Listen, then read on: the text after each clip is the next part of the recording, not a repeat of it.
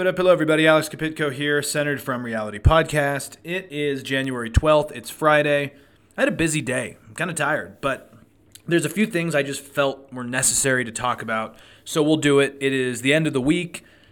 I've been working a lot, skiing a lot, podcasting a lot, running a lot, just staying very busy. And I think I think tonight is a couch night. I think I might finally watch either the new Harry Potter movies that I never saw, which I heard are kind of eh, or I might watch the final um, Indiana Jones and the Dial of Destiny or whatever. So we shall see. But that's that's kind of what I'm thinking tonight is just to unwind once I'm done with this. So I want to mainly talk about the U.S. and the United Kingdom doing strikes on the Houthi rebels and what that means for a larger conflict. It's kind of looking like we're in a period of maritime madness, maritime mayhem, and I, I, I, will basically argue that Iran's policy of propping up all these proxies is starting to backfire. And ironically, Iran thought it would make their message spread and make them safer back home.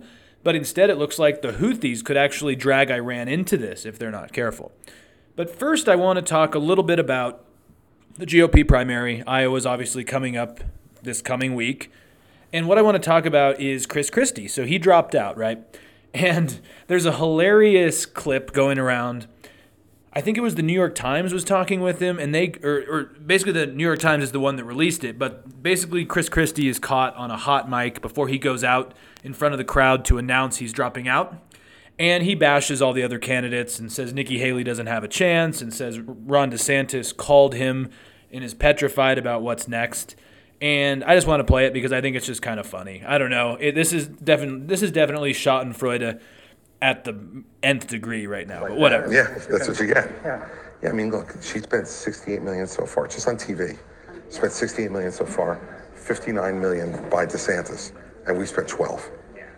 I mean, who's punching above their weight and who's getting a return on their investment? You know, and she's going to get smoked. And you and I both know it. She's not up to this. She hasn't even been and she's still 20 points behind Trump in New Hampshire, right? Yeah. And, oh, yeah. And he's going to he's still going to carry Iowa, right? Yes. Oh, he's. I t- you know, I talked to De- DeSantis called me, petrified that I would. He's probably getting out after Iowa. Well, now DeSantis has already come out and said he doesn't know what he's talking about. Blah blah blah. To me, I don't really care about DeSantis in this, or Christie bringing up DeSantis. Whatever. DeSantis Part of me thinks DeSantis kind of hopes he doesn't do well in Iowa so he can just drop out and save face. But I also wonder if Nikki Haley's thinking that because I truly think she wants to be VP. It's a mess, but I think Chris Christie's absolutely correct. I watched that whole entire Wednesday debate because apparently I just hate myself. No, I do it for you guys, of course. I watch it so you don't have to. But, anyways, watching that, I just went, neither one of these people can do it. They just don't. There's, there's an it and they just don't have it. And anyways, I uh, I am interested though with Christie's point where he talks about how much she has spent on TV ads, and it's a valid point because I want to know this late in the game why there were all these donors going from DeSantis to her. Like the writing is on the wall. Like everyone's talking about how oh she might do really well in New Hampshire. She could even win New Hampshire. It's like Trump is still up in New Hampshire, and until I actually see the polls or, or sorry the the results of the New Hampshire primary, I I won't believe it till I see it because also it's just New Hampshire. She she might do well in New Hampshire, but I don't see her even winning her home state of South Carolina. So it's interesting all the money that she's spent. I guess you could argue that Chris Christie's danced around 3% and he's spent less, but at least he's been loud and people are talking about him and he's told the truth. So in a sense, maybe maybe he has gained the most from this because Ron DeSantis definitely has lost the most, in my opinion. And I guess the one thing I am kind of conflicted on though is if this is good because I, I don't like Nikki Haley, but obviously I would rather her than Trump, though I don't like either one. And I don't know if a hot mic of him saying she has no chance is really great because he was kind of I think a lot of people were hoping he would drop out, endorse her, and his supporters would go towards her. Well, I don't know if that's as much going to be the case now because his supporters really like him, and if he's saying she has no chance, I don't know, guys. So I, I just love this because look, Chris Christie's not a perfect guy. He's even talked about his transformation from, you know, being one of the first mainstream Republicans to greenlight Trump in 2015 to now where he's at. So, not always been a fan of Chris Christie, but he's doing the right thing now, and I actually think he's doing it for genuine reasons. So hopefully he doesn't go away. I hope he keeps still saying a lot of crazy shit about Trump and pissing off Trump. And yeah, it, it's just fun to see all this happening. And, anyways, I'm bad. Sorry, guys. I didn't mention that Trump actually did a town hall on Fox News with Martha MacCallum and Bret Baier. And again, I mean, Trump was entertaining, funny. And the interesting thing is, is that I've noticed lately that Trump, you know, will be at these rallies and just say crazy shit and not even mention maybe calming down violence. And he seems like an autocrat. And then he'll do these town halls and be very kind of respectful and calm and actually answer questions from the audience. And it kind of troubles me because it shows that this guy can go back and forth. He can just turn on and off these dangerous tendencies. Like in this town hall, and I'm not going to play any clips of it, but in this town hall, he kind of comes off as charming. And the fact that he can be charming at one moment and then just a complete nutbag authoritarian wannabe the next moment kind of troubles me. That's those are tendencies I don't like in people. I, I don't like those in my friends, let alone the guy who is going to be the most powerful person in the world if he's reelected. So very troubling. The one thing I will mention, I didn't actually watch the whole thing, but I, I just watched some highlights and analysis of it. And it was interesting. He was asked about the vice president. And he actually mentioned that he's already made his decision. And then they asked him, What about the other candidates that are running against you in this primary? Would any of them be on it? Would you be really willing to make amends with any of them? And he said yes.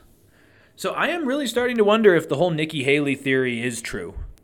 I'm genuinely wondering if she might be on his list. Now, I don't know if he's asked her. I don't know if she would do it. It seems like she would do it just based on her actions and how she's running her campaign at this point. But it is interesting to me that he said he's already picked someone. we're, we're getting close. And also also the thing he's been lying about a lot lately is he keeps saying that all the violence has happened under Biden and under him everything was peaceful. 2020 to me was not particularly a peaceful year. You had the George Floyd murder, which led to riots, and then he wanted to use the Insurrection Act and bring in the National Guard and beat up protesters. There were the reports of unmarked vans taking protesters out of places like Portland. He wanted to use the ex- he wanted to basically extend the state to basically come down with an iron fist. And then obviously we have January 6th. And then you had Charlottesville in what 2017 where there were good people on both sides, the race riots. I mean, when I think of the Trump era, I don't really think of peace. But he sure he sure talks about how peaceful the United States was and how stable everything was. But again, this is coming from the stable genius, the perfect guy who makes perfect phone calls. So, yeah, there's just. I, going to move on. Let's talk about the Houthis. So, for about the last month or so, I've been talking about Bab al Mandab, which is a narrow strait between Africa and the, uh, and the Arabian Peninsula. This is where the Red Sea is. And according to this, all the numbers I've seen, they estimate about 12% of global trade by volume goes through it. And they also say 30% of global container traffic goes through it. And over the last month, it's become that no go zone as the Houthis have been relentlessly attacking ships. This is because they're saying they want to stop goods from going to Israel, which is just not true. Like, Israel doesn't get its goods from this. But, anyways, and the strikes have been escalating, and there's been ballistic missile attacks, drone attacks. Ships are now going around um, to the Cape of Good Hope in South Africa, and things have just gotten worse and worse and worse since I first did a podcast episode on this about a month ago. And this is one of those things where this is not about Israel or Palestine or Ukraine or Russia. This is about the global economy, and people are taking this pretty seriously and for good reasons. The last thing we need is a supply chain bottleneck issue right now, and that's exactly what this would cause. So, anyways, I'm not going to rehash that because I've obviously done a podcast about that. Um, but, anyways, yesterday, no, no, today. I guess early today, that's right. Yeah, early today because they're way ahead of us time zone wise. Today, the United States and the United Kingdom have basically responded to all this chaos by finally attacking Houthi targets in Yemen. They did more than 60 sea and air attacks on the Houthi targets. basically trying to threaten them into stopping their attacks on the Red Sea to restore open passage. And the problem is now people are worried this is going to expand the Middle East conflict that we're seeing. And I would think, yes, it probably will expand it in some realm. I don't know if it's going to expand it into some global conflict or a conflict of the globe, but it, it probably will, in the initial era, start something new. Anyways, I, I want to read the Economist passage here because I think it's a really good setup for what I want to talk about. It writes here in quotes Mass demonstrations took place in Sana'a, which is, by the way, is Yemen's capital, after America and Britain launched strikes against the Houthis, an Iranian backed Yemeni militant group which has been attacking cargo ships in the Red Sea. The Houthis promised to, re- to retaliate, saying there would be a heavy price for the strikes. Recep Tayyip Erdogan, Turkey's president, accused America and Britain for intending to turn the Red Sea into a sea of blood. The article continues Oil prices spiked by 4.3% in trading this morning, rising above $80 per barrel. Lovely, guys. Lovely. They'll have a new thing to blame Biden for oil prices on. Now, Erdogan's comments, Turkey's president, I think are despicable. He's accusing the United States and the United Kingdom of turning the Red Sea into a sea of blood. I call bullshit. Bullshit on that. Because who started this in the Red Sea? It's the Yemeni rebels. They're the ones firing on ships that are just trying to, you know, keep global trade going. And they were also basically what I would say is this is similar to the whole Somali pirates thing. Remember that movie Captain Phillips that that was all about? Except this is happening in a place that we care about no one really talked as much about the Somali pirates because, well, I hate to say it, but global trade wasn't just flowing through it like this. And so it's not the United States turning it into a sea of blood. It's the Houthis trying to obstruct global trade, and so everyone's pissed off. Even, I mean, I was going to talk about this later, but I'll just mention it now. Basically, even Russia and China are worried about the economic ramifications of this because, like I said, this is not just going to hurt the West; it's going to hurt everyone. And basically, on on on Wednesday, Russia and China actually refused to veto the Security Council resolution that was kind of the the paving ideas for these attacks on Yemen. And basically, Iran's top diplomat is pissed off at Russian's foreign, or yeah, the Russian foreign minister Sergei Lavrov. And what happened was the U.S. and Japan had jointly submitted this discussion of responding to the Yemen or to the Houthis in Yemen, and Moscow nor Beijing actually came to the rescue of Iran about this, and instead they just abstained. And I think it's because they don't want to be dragged into this either. I mean, no one really wants these economic repercussions. So it's getting interesting now, and you're seeing. I mean, you're seeing like Ro Khanna and then like like like you're seeing the the the progressive left, the squad type of left, and then like the far right condemn this.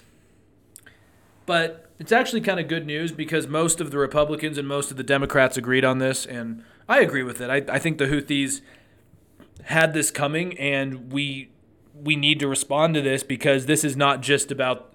You can disagree with what Israel's doing, which I do, but you also can say like the Houthis should not be doing this because this is going to make a lot of issues worse around the world. Anyways, Tom Nichols has a good piece in the Atlantic, and he talks about how he thinks the operation was quite legal. A lot of people are saying Biden doesn't have the ability to do this. They're getting back into that argument. Ro and Congresswoman Jayapal both pushed this argument forward that Congress has to declare war. The president doesn't have the executive power to do this we can debate that. I, I I think there's arguments in both ways, but Tom Nichols talks about how look, you guys can use that argument for this, but we haven't declared war since I, I believe it was 1942 when FDR declared war on Hungary, Bulgaria, and Romania that were allied with the Axis because he personally thought it was not right to engage in war without a formal declaration of it.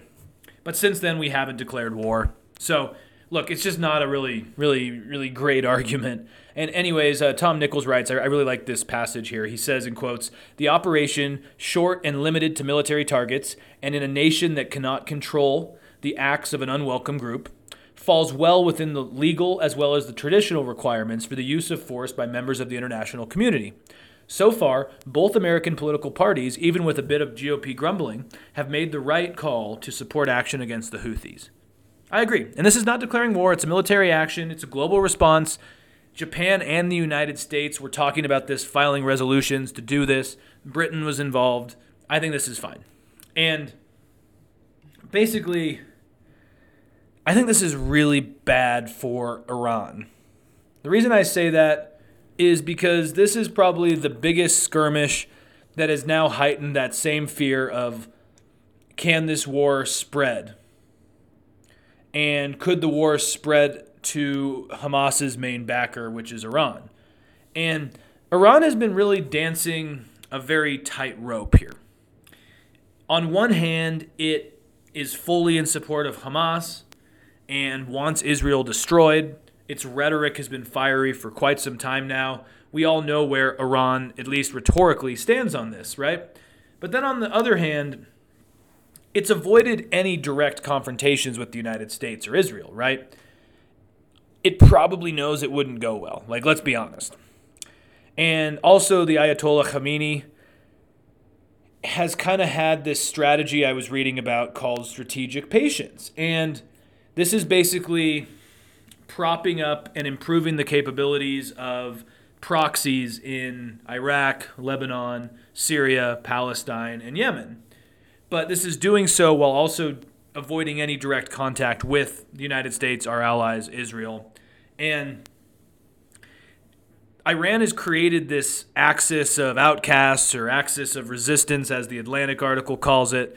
Whatever you want to call it, Iran has been propping up these proxies, talking a loud game, but then really avoiding an actual conflict because it, it wouldn't do well.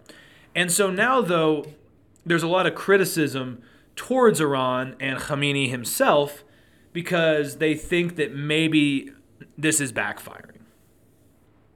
Because what we're seeing now is all these groups that have been propped up by Iran, now they all want to go fight for Hamas to destroy Israel. And Iran's like, yo, yo, yo, yo, yo, like, we don't want a global war here because we're going to lose it. But Iran has propped up all these groups for so long that now that there's an actual fight going on, they want to be there and they want to escalate it. And I think the Houthis are a perfect example of that exact dynamic.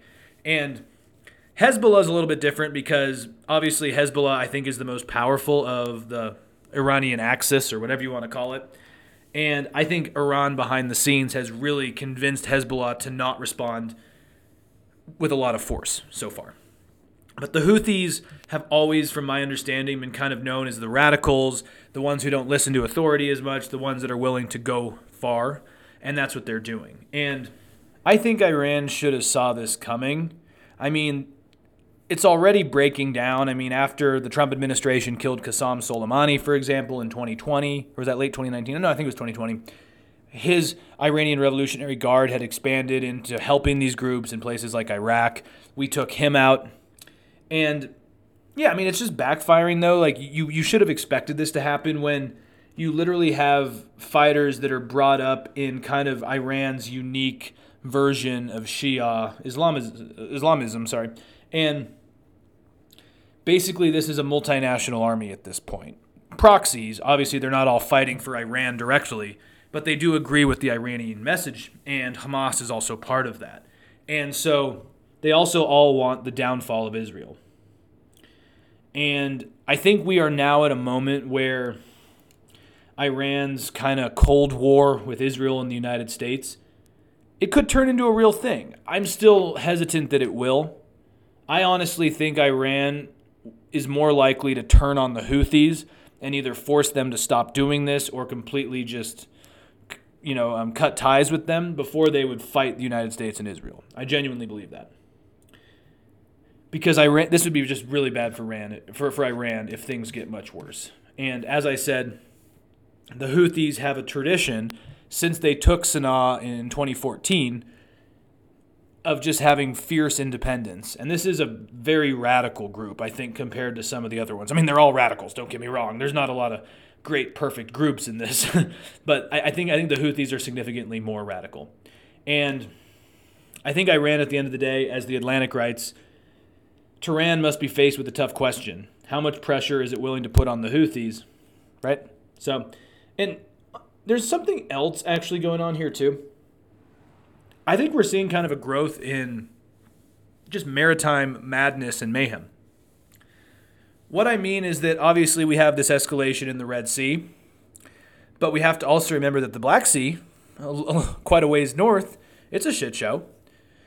Mines are getting, I mean, it's filling up with mines. And you have crippled warships. The Russian Navy is in Crimea. Then you also have pipeline attacks and cable sabotage in the Baltics and the North Sea. Also, we're seeing China and well, what we're seeing Asia in general, seeing the largest buildup of naval power in quite some time. China, uh, Taiwan's elections, which I'm actually going to probably talk about either tomorrow or Monday. Taiwan's elections are happening. China is trying to coerce Taiwan into basically unifying, and they want to scare the United States away. We actually have Taiwan's election happening tomorrow, and so that's going to be interesting to see. But basically, some people say maritime warfare not quite as bad as ground warfare. But also, to me, this shows just kind of a changing dynamic. And to me, when I think of maritime war, it's about intimidation, especially economic intimidation, and it's very symbolic. And it worries me about what the next couple decades are going to bring. I genuinely, genuinely believe that. So, anyways, I can't speak. It's been a freaking long week. So I'm going to get out of here, but I just wanted to cover this for a little bit. So have a great rest of your night, and I'll be back as always, you can find me on Apple Podcasts, iTunes, Spotify, Podbean. You guys know the rest. Adios.